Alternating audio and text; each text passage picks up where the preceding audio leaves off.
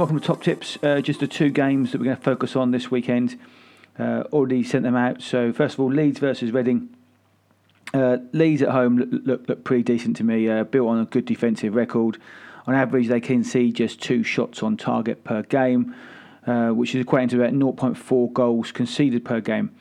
No, they haven't done too well in the last two away games, but I think their home record is very, very good. Um, drew the first two games nil nil, but since then, including the League Cup, they've won 5 1, 5 0, 2 0, 3 2.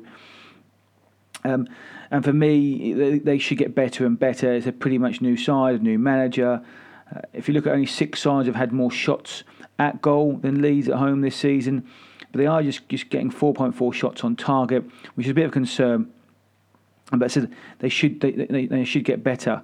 Uh, if you look at the expected goals, 1.294, uh, 1.08 against. I know 1.08 sounds quite a lot, but when you can think that only Cardiff, Preston, Sheffield United, and Boro um, have less expected goals against than Leeds, it shows you how good they are. Uh, only two sides have faced uh, fewer shots per goal conceded. At the moment, it's taken Leeds to concede 14.5 shots um, at goal for them to concede. I just don't see Reading being able to create that many. The home record so far this season played 5, 1 3, drawn 2, scored 10, conceded 2. Uh, it's a fully fit squad for this weekend. Uh, he'll name. I think they'll go with the same squad after the 3 0 defeat to, to, Sheffield Wednesday.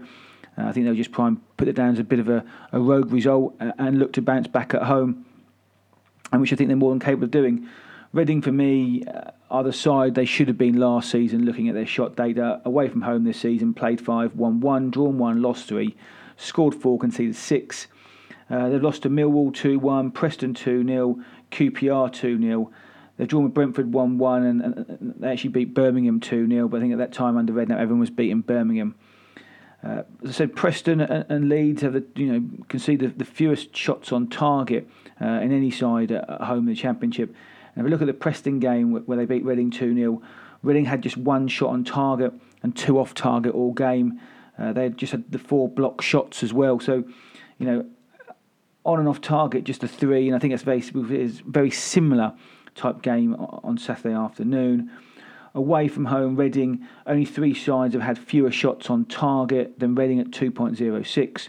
And only Burton have had have had fewer shots at goal um, than than Reading at 8.4. So I just don't see how Reading are going to get forward and score past the Leeds side that you know that, that do look defensively pretty sound. Um, Reading, uh, 10 shots faced per goal conceded.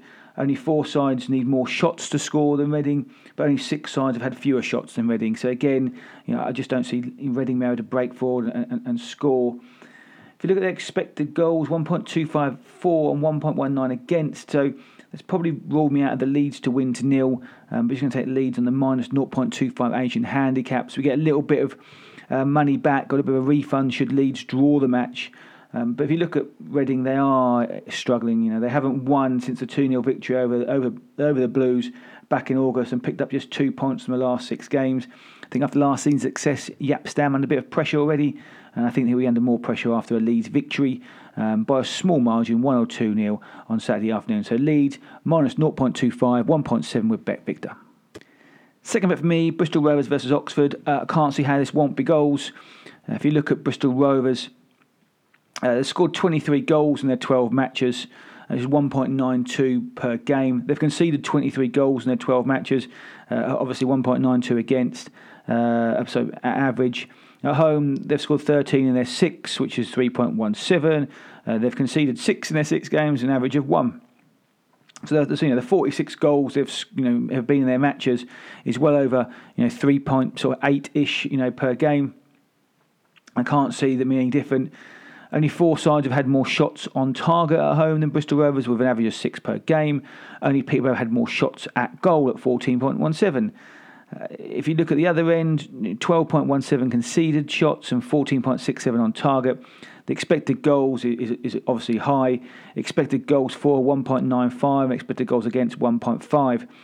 Uh, I just can't see how Bristol Rovers won't won't be a number of goals in this match. Eleven of their twelve matches this season have gone over two and a half. Seven of their twelve have gone over three and a half. Um, on average, they're conceding a goal for every 6.2 shots taken.